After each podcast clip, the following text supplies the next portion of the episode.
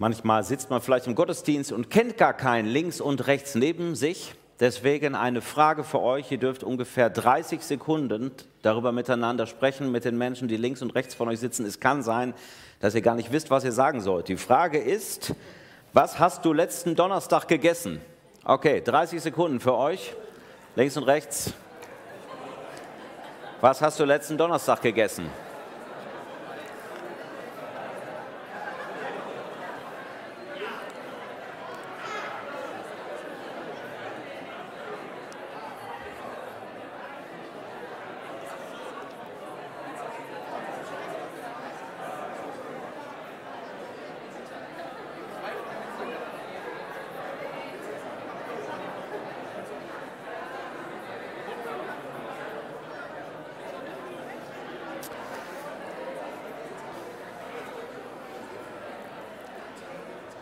Also manche, ihr habt auf jeden Fall viel lustige Sachen gegessen, also es wurde viel gelacht, ja, was auch immer es war.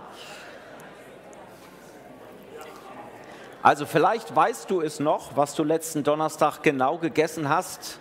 Auf keinen Fall weißt du, was du vor drei Wochen am Donnerstag gegessen hast oder vor vier Wochen, es sei denn, du warst irgendwie schick essen und hast vielleicht das Essen deines Lebens gegessen, aber ansonsten wirst du ein Stück weit vielleicht das Exakte vergessen haben und es hat dich trotzdem ernährt.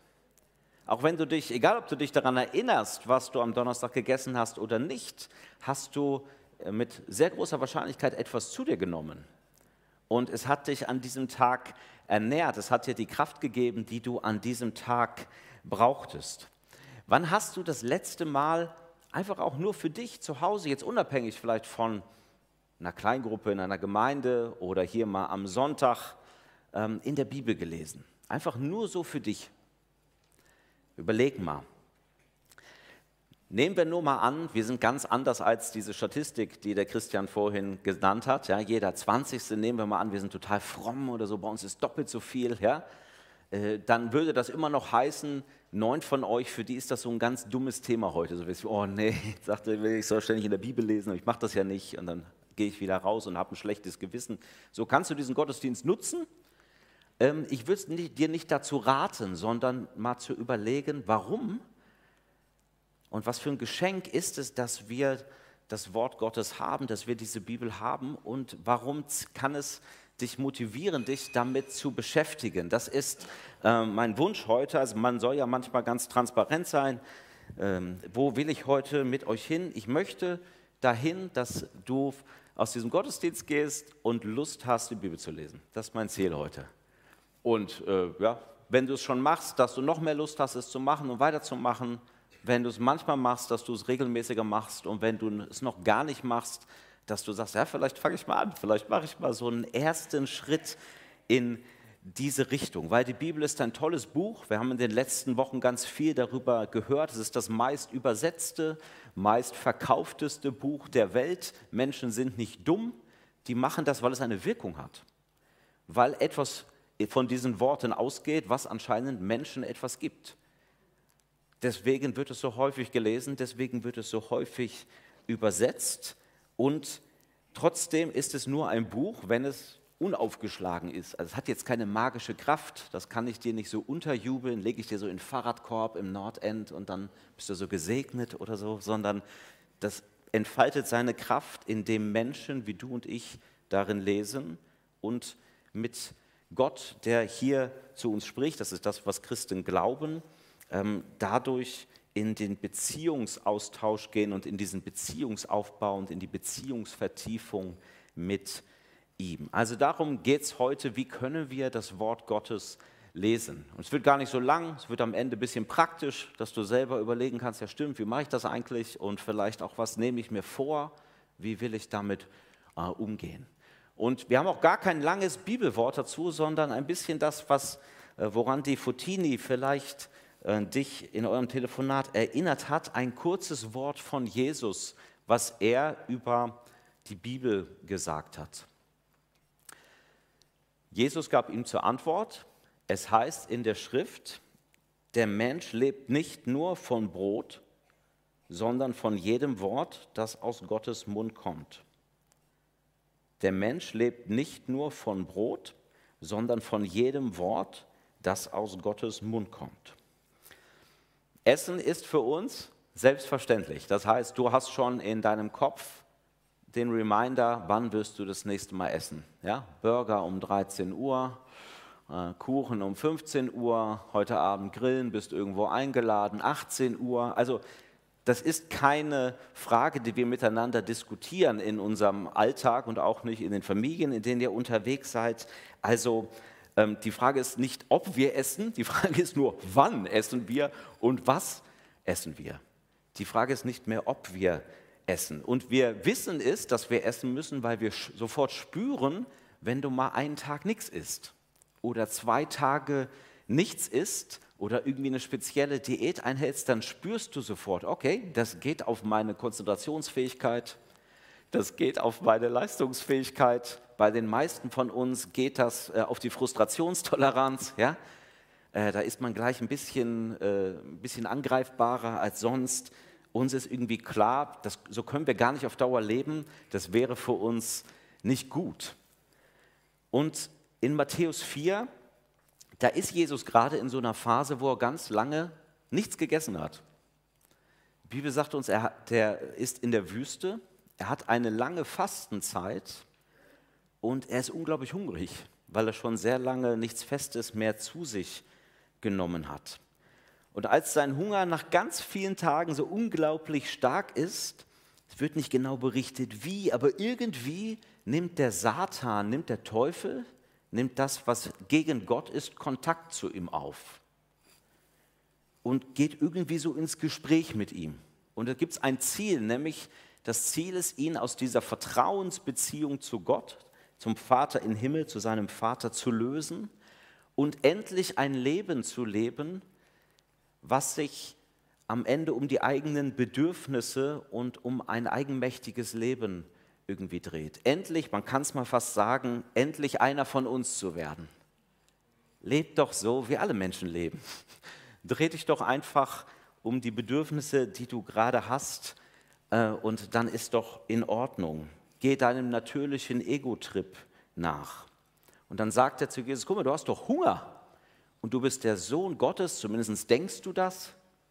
Du denkst, du bist der Sohn Gottes und wenn du der bist, dann wirst du ja wohl aus diesen Steinen, die da rumliegen, dir ein bisschen Brot machen können. Oder? Ist doch möglich, da hier das jetzt mal zu machen. Und dann gibt ihm Jesus diese Antwort. Es heißt in der Schrift, der Mensch lebt nicht nur vom Brot, sondern von jedem Wort, das aus Gottes Mund kommt. Und Jesus sagt an dieser Stelle mit diesem Zitat, das er aus der Bibel nimmt, nö, das mache ich nicht. Ich missbrauche meine Macht nicht, die ich habe.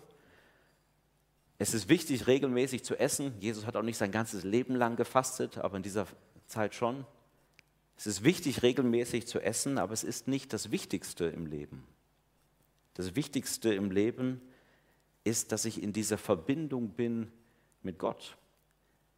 Nicht nur, dass ich ein bisschen Brot habe, sondern dass ich den kenne, der mir das Brot immer wieder gibt. Und dass ich in dieser Beziehung gut lebe, dass ich nicht nur die Gabe kenne, danke, Brot, Pizza, Burger, sondern dass ich den kenne, der mir all das schenkt, den Schöpfer der Welt, dass ich in dieser Beziehung eng bin. Und Jesus zitiert hier eine Stelle aus dem Alten Testament, wo das Volk Israel in einer Phase war, wo sie ganz alleine gar nicht überleben konnten, wo sie keine Landwirtschaft machen konnten, weil sie durch eine Wüste gewandert sind und wo Gott sie auf eine wundersame Art und Weise ernährt hat, durch etwas, was einfach vom Himmel kam, Manna nennen die das, ein Himmelsbrot, Himmelstau, also irgendwie etwas, wo Gott auf eine ganz übernatürliche Weise versorgt hat. Und Jesus sagt, guck mal, der Mensch lebt nicht vom Brot allein, sondern er lebt doch von dem, was Gott gibt.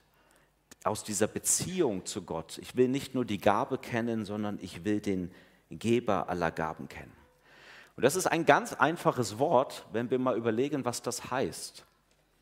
Denn Jesus spricht hier nicht nur zu Frommen, also der Freikirchler lebt nicht nur von Brot. Der religiöse Mensch lebt nicht nur von Brot, der Fromme, sondern der Mensch. Das sind ziemlich viele. Der Mensch du und ich, du lebst nicht nur von Brot. Stimmt das? Was ist, wenn das stimmt? Unser Leben ist mehr als reine Materie, ist mehr als Zufuhr von Nährstoffen für deinen Zellhaufen, der sich Körper nennt. Ja? Äh, du bist mehr als ein Produkt der Evolution, was sich durch Instinkte und Hungergefühle am Leben hält, bis die Halbwertszeit vorbei ist. Sondern wenn du ein Beziehungswesen bist. Was ist, wenn das stimmt? Du bist mehr als Materie, du bist ein Beziehungswesen in Beziehung zu deinen Mitmenschen und auch ganz grundlegend in dieser Beziehung zu Gott dass das, was dich am innersten ausfüllt, eben nicht die Dinge sind, die du einfach zu dir nimmst, sondern diese Verbindung, diese liebende Beziehung zu Gott, die dich am Ende nur von innen heraus so ausfüllen kann, wie es nichts anderes kann. Und Jesus sagt, hey, für dieses Leben sind wir doch eigentlich gemacht. So bist du, so bist du gebaut, so bist du designt. Du bist gemacht, um in der Verbindung zu Gott zu funktionieren, genauso wie du gemacht bist, um immer Brot und Wasser zu dir zu nehmen. Das ist nicht so schwer für uns, das verstehen wir schon. Da meldet sich irgendwann so ein Hunger. Sagt Jesus, hey, du bist nicht nur gemacht dafür, du bist noch mehr gemacht dafür, dass du in der Verbindung zu Gott lebst. Das heißt, wenn das so stimmt, Menschsein bedeutet, von Gott zu empfangen. Der spricht, der schenkt, der gütig ist. Also wenn das Menschsein ist, dann werde ich erst ein Mensch, der ich eigentlich schon immer sein sollte, wenn ich in dieses Empfangen hineinkomme und wenn ich merke, wow, dafür bin ich gemacht. Und ich glaube, hier liegt einer der größten ähm, Hindernisse dafür, regelmäßig zum Beispiel in der Bibel zu lesen oder sich Zeit zu nehmen für die Beziehung zu Gott, weil wir das nicht so richtig glauben. Wenn ich wirklich glaube, hey, ich bin eigentlich jemand, der aus dem Empfangen lebt, dafür bin ich gemacht und es gibt einen Gott, der auch zu mir reden will und der diese Beziehung sucht. Wenn ich das verstanden habe, ey, ich brauche es und Gott ist derjenige, der es schon immer gegeben hat, dann will ich doch in diesen, diese Kommunikation, in diese Liebe, in diese Beziehung, da habe ich doch eine Motivation da rein einzu, einzusteigen. Das war für mich eine der größten ähm, Veränderungen in meinem Leben. Ich habe früher auch Bibel gelesen, weil man das machte. Ich sage, ja, mach das mal, das ist gut. Aber ich hatte gar keine Freude. Ich hatte gar keine, kommen wir gleich noch drauf, ich hatte gar keinen Bock. So eine echte Lust daran, ich will das machen. Warum? Weil ich immer noch gedacht habe, ja, ich, das ist jetzt irgendeine Aufgabe, die ich machen muss, aber ich hatte keine, kein Verständnis dafür, dass Gott Freude daran hat, zu mir zu reden. Für mich eigentlich das schönste Bild. Gott hat mehr Freude daran, zu dir zu reden, als du, als selbst der Frömmste unter uns, Lust hat, die Bibel zu lesen. Weil Gott sich freut auf die Beziehung zu uns, weil er der Schenkende ist, der Gebende, weil wir von ihm unser Leben bekommen und weil Gott das uns beschenken möchte, weil er gütig ist, dann kann ich einfach nur ein Spiegelbild sein. Sag, okay, wenn du so, wenn du geben willst, dann mache ich meine Hände wo mal auf. Wenn du redest, dann höre ich wo mal zu. Wenn du beschenkst, dann packe ich aus. Dann lebe ich doch nicht an dem vorbei, wie du bist. Und wenn man das versteht, wow, wenn das Menschsein ist, dann kann man da äh, ganz neu reinwachsen. Und für mich, ähm, ich habe das äh, als ganz wichtig erlebt, das so zu sehen. Wow, Gott ist derjenige, der gibt. Und mal an dieser Stelle, Sünde ist genau das Gegenteil. Sünde ist der Anschlag auf Gottes Schenken. Brauche ich nicht, will ich nicht, glaub nicht, dass da was Gutes kommt ist so ein sich abkapseln gegenüber dem Werben und gegenüber dem Schenken Gottes. Und Glauben heißt, ich mache auf, ich lasse das zu. Und wir haben in den letzten Wochen viel darüber gehört, wenn das stimmt, dass wir davon leben, dass Gott zu uns spricht und Gott auch anscheinend spricht, dass Gott das anscheinend auch durch diese Worte macht, die hier über Jahrtausende miteinander tradiert worden, zum Teil, man kann so sagen, die Best-of-Versionen geistlicher Texte, wo Menschen über Jahrtausende Erfahrungen mit Gott gemacht haben, die sich auch heute fortsetzen in unserem Leben, ähm, dass wir dann wissen, wow, Gott zieht sich auch durch, zieht uns durch dieses Buch, durch das Lesen in diese Beziehung zu uns hinein und ich kann davon mich ernähren. Ich kann das in mich aufnehmen, ich kann das in mir wirken lassen. Ich darf die Erwartungshaltung haben, wenn ich bete, wenn ich die Bibel lese, ah Gott, du wirst zu mir reden. Vielleicht weiß ich am Ende nicht immer ganz genau, kann mich nicht erinnern, was Gott vor drei Wochen Donnerstag zu mir gesagt hat. Das hat mich diesen Tag über ernährt. Es hat mich diesen Tag über durchgetragen. Es ist etwas, was ich aufnehmen kann, was ich verdauen kann, was mein Leben weiterbringt. Und die Bibel, die ist ein Buch, was diese Einstellung, Gott zu dir reden zu lassen und dafür Raum zu machen, man darf das mal so sagen, die feiert die. Die sagt, ey, das, wenn du so lebst, da kommt echt was Gutes raus ähm, aus deinem Leben, wenn du regelmäßig in deinem Alltag dich davon prägen lässt. Wenn du dem Reden Gottes in deinem Alltag hinein irgendwie so einen Platz einräumst in deinem Herzen. Und der Psalm 1, der Beter dort, der drückt das so aus. Glücklich zu preisen ist, wer Verlangen hat nach dem Gesetz des Herrn, also damit sind, diese, äh, sind die Schriften des Alten Testaments gemeint, und darüber nachdenkt Tag und Nacht. Er gleicht einem Baum, der zwischen Wasserläufen gepflanzt wurde. Zur Erntezeit trägt er Früchte und seine Blätter verwelken nicht. Was ein solcher Mensch unternimmt, das gelingt. Also damit ist so ein Bild gemeint, hey, wenn du regelmäßig in deinem Leben diese Einstellung hast, ich will Gott zu mir reden lassen, dann bist du ganz nah dran an der Bestimmung, die du für dein Leben hast, nämlich mit Gott zu leben und diese Liebe, die er dir schenkt, wiederzuspiegeln zu anderen. Dann beschäftigst du dich mit Dingen, die echt sind und die tief sind. Man könnte sagen, das sind Menschen, die verstanden haben, dass sie in ihrem Wesen Gott ähnlicher werden sollen und dürfen und dass sie durch die Begegnung mit Gott, die sie immer wieder regelmäßig haben, der er, er schenkt die ihnen, dass sie mit dieser Begegnung, auch mit seinem Wort, da weiterkommen auf diesem Weg. Und dass sie dann sich dem aussetzen, was Gott sagt, was ist wahrhaftig. Wohin kann ich lernen? Nicht nur mein eigenes ähm, Level haben an irgendwelchen Ansprüchen, das ist manchmal vielleicht viel zu hoch und das hat Gott gar nicht an mein Leben, und manchmal ist es vielleicht unterirdisch niedrig, wo man sagt, ah, da ist noch ein bisschen Liebesfähigkeit da. Ich schenke dir noch was. Das kannst du noch ein bisschen, ein bisschen hoch machen. Aber immer wieder mit dieser Wahrheit, mit dem Wahrhaftigen ähm, zusammenzukommen und sich davon prägen zu lassen. Das fordert heraus, das sättigt, aber das bringt ein Leben hervor, was nah dran ist an der Bestimmung. Überleg mal, hast du ein Vorbild im christlichen Glauben, wo du denkst, Mensch, die Person, Tante Erna, wer auch immer das ist, äh, ja, Dietrich Bonhoeffer, überleg mal kurz, hast du jemanden, wo du denkst, ja, zumindestens, egal, Vorbild will ich das noch nicht nennen, finde ich ganz interessant, kann man sagen. Wenn du noch auf der Suche bist, dann sagst du, ja, das finde ich ganz interessant. Also da spüre ich irgendwie was davon, das Glauben, was anscheinend dem zumindest was gibt. Überleg mal, hast du so eine Person? Und wenn du schon Christ bist, hast du eine Person, wo du sagst, ja, ich glaube, die ist mir ein Vorbild im Glauben. Ich hoffe, du hast eine. Ja? Wenn nicht, reden wir mal drüber. Also hast du eine Person, wo du sagst, doch, das ist für mich ein Vorbild.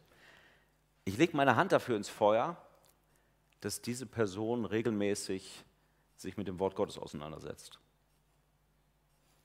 Ich lege meine Hand dafür ins Feuer, dass diese Person, die du dir zum Vorbild genommen hast, eine Person ist, die regelmäßig Gott in ihr Leben hineinsprechen lässt. Und was du siehst an ihrem Leben, sind ein paar dieser Früchte, oder der Baum, der irgendwie am Wasser gepflanzt ist, und dann siehst du den und denkst, oh, ist ganz gut. Ist interessant. Wie, woher kommt das? Es kommt daher. Von Gott selbst, von dieser, dass er sich immer wieder damit oder sie damit beschäftigt. Es gibt eine Studie, die hat eine große Gemeinde in den USA in Auftrag gegeben, hat gefragt, wie kommen Leute eigentlich am meisten weiter im Glauben? Was, was pusht die so richtig in ihrer Beziehung zu Jesus, in ihrem Vertrauen? Und dann schlechte Nachrichten, es ist nicht die Predigt, es ist nicht der Alpha-Kurs, es ist nicht die bunte Tafel, es ist noch nicht mal in erster Linie die Kleingruppe. Das sind alles wichtige Dinge. Also es geht nicht darum, dass diese Dinge gar nichts zum Glaubenswachstum beitragen. Aber das, was am meisten einen Menschen verändert, wo Leute gesagt haben, das hat mich in meiner Glaubensentwicklung am meisten weitergebracht, ist dass ich selber für mich die Bibel gelesen habe. Und ist es nicht auch logisch, dass uns das am meisten weiterbringt im Vertrauen zu Gott, wenn ich irgendwie lerne, Gott täglich in meinem Alltag bei meinen alltäglichen Dingen zu vertrauen? Wenn ich das einübe, wenn ich das kultiviere, dann ähm, hat das einen Effekt auf mein Leben. Kommen wir nochmal zurück, selbst wenn du gar kein Vorbild hast für dein Leben. Ich persönlich, als Christen glauben wir ja, dass auch Christus, dass Jesus unser Vorbild ist. Und wir können bei Jesus sehen, er liebt das Wort Gottes. Er hat es gelesen. Er hat es gekannt. Er ist damit umgegangen. Er war damit vertraut. Und wenn ich wachsen will und werde wie Jesus, dann scheint das ein Weg zu sein, ein Geschenk Gottes für mich zu sagen, ja, damit will ich mich beschäftigen, damit es in meinem Leben auch Früchte tragen kann. Psalm 1 sagt hier, glücklich zu preisen ist der, der ne, da so richtig viel Raum macht dafür in seinem Leben, da kommt Gutes bei raus. Und Psalm 1 hat vorher auch noch so ein paar andere ähm, Negativbeispiele, weil wir können uns ja auch mit ganz anderen Dingen beschäftigen. Wir können uns auch mit Dingen beschäftigen, die uns runterziehen, mit Ratgeberquellen, die uns gar nicht so auf den richtigen Weg bringen, sondern uns vielleicht nur das sagen, was wir sowieso hören oder uns in unserer negativen Sichtweise gegenüber der Welt, gegenüber anderen bestätigen oder die unseren hochnäsigen Blick gegenüber Andersdenkenden nochmal pushen und nochmal neu machen ähm, und die, die da irgendwie so draufgehen. Und deswegen mal die Frage für dich, du hast, wirst auch gleich ein bisschen Zeit haben, darüber nachzudenken, womit speise ich mich eigentlich täglich? Womit fütter ich mich vielleicht auch mental? Weil die meisten Leute stehen jetzt nicht auf und sagen, ah, jetzt erstmal hier halbe Stunde Wort Gottes und Ruhe, sondern unser erster Blick geht zum Smartphone. Und ja, wir gucken, wer hat geschrieben, äh, wir scrollen die, den Newsfeed runter, der jetzt auch in der Regel nicht immer voller Evangelium ist. Wir äh, hören unsere Podcasts mit interessanten, wichtigen und manchmal auch eher inflationärem Senf ja, zum Weltgeschehen. Also wir, wir füttern uns ja ständig mit Dingen in unserem Leben. Und fromm zu sein heißt nicht weltfremd zu sein.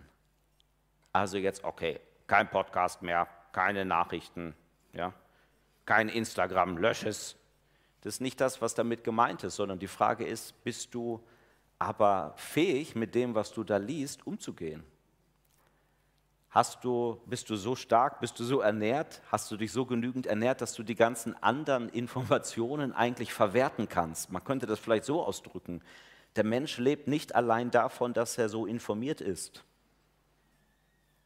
Sonst wären wir, ja, wir sind die informiertesten Menschen, die jemals gelebt haben. Sondern dass seine Seele die Informationen aufnehmen, filtern und zu einem guten Ziel führen kann. Ich brauche ja irgendwas, was mir hilft, mit all dem, was da mich umgibt, umzugehen, es in einer guten, hilfreichen Perspektive anzuwenden. Und das heißt, für mich war das schon nochmal wichtig zu überlegen, auch ganz persönlich, wie starte ich eigentlich in meinen Tag? So, was ist da, was kommt da so auf mich zu?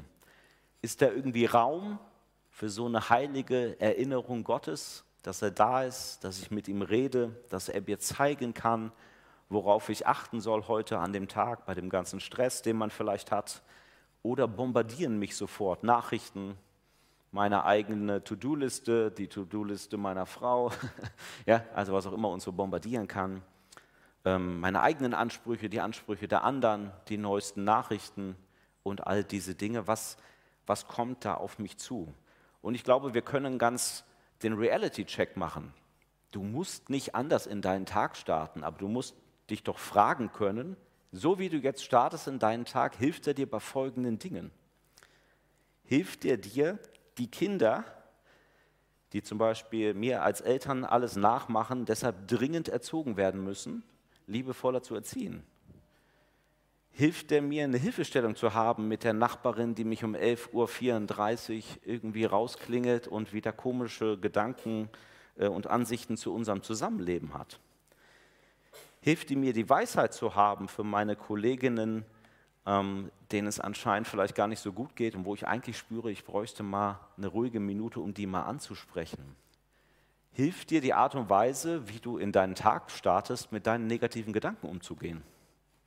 Oder füttert das irgendwie deine Depression und dein Hamsterrad und du kommst da gar nicht raus? Was hilft mir, dass ich mich annehmen kann, mich selber, der garantiert im Laufe des, dieses Tages noch Fehler machen wird?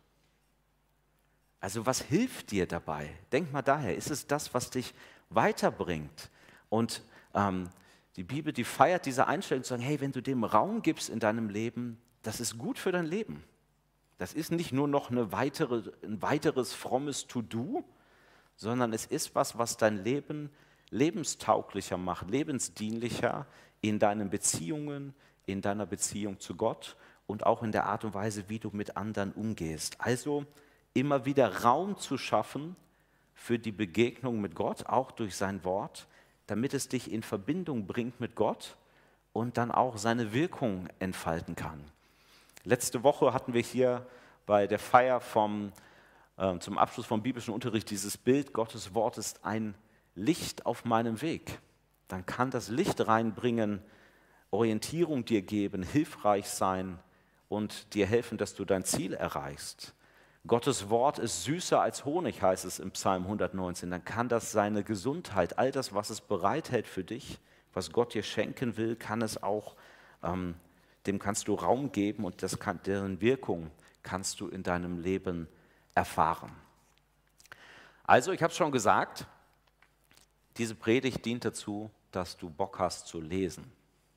Dass du sagst, ja, stimmt, wenn das stimmt, wenn ich als Empfangender gemacht bin, wenn ich so designt bin, dass ich anscheinend in dieser Beziehung zu Gott, der mit mir kommuniziert, leben darf, dann will ich mich in dieses Kommunikationsgeschehen irgendwie auch einbinden lassen und sagen, wie kann ich das ganz praktisch machen.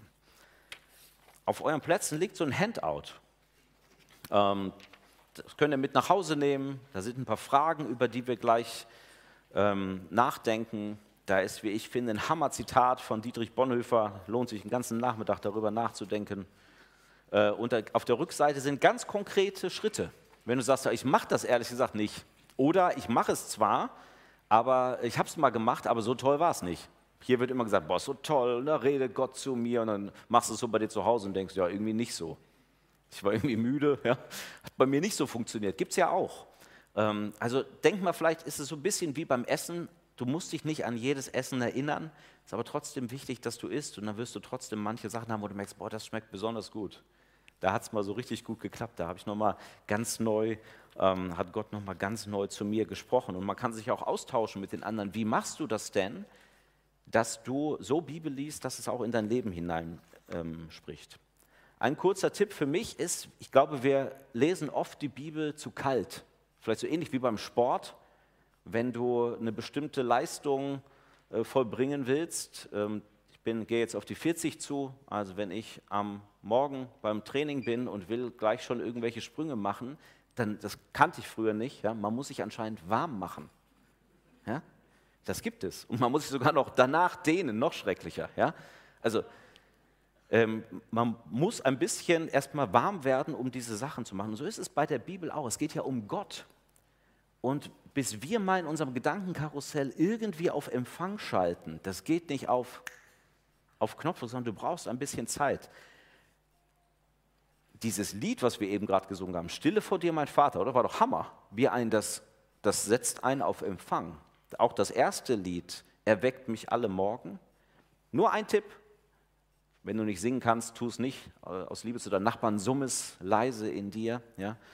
Aber stell dir mal vor, bevor du die Bibel lesen würdest, würdest du dieses Lied einfach singen oder lesen, dir vor Augen führen. Ich glaube, dann bist du dann nicht einfach, ah, ja, stimmt, ich habe noch drei Minuten, Herr, was soll ich heute? Ah, nee, doch nicht.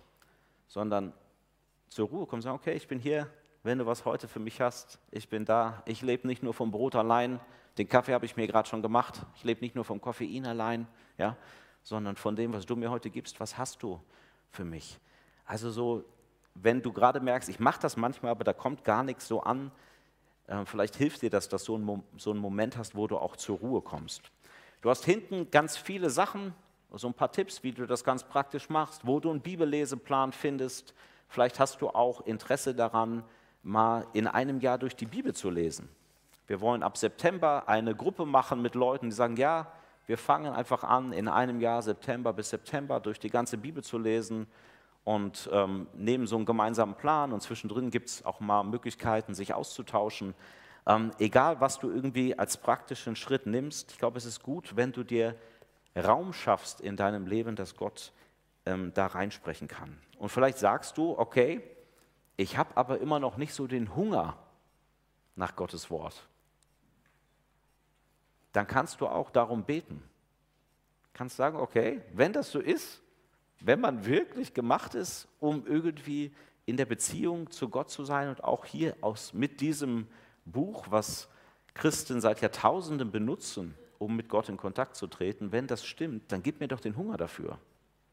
Damit ich das nicht aus irgendeiner frommen Pflicht oder was auch immer heraus mache, sondern aus dieser Sehnsucht, dich zu kennen und dann auch zu merken, wie du in mein Leben hineinsprichst.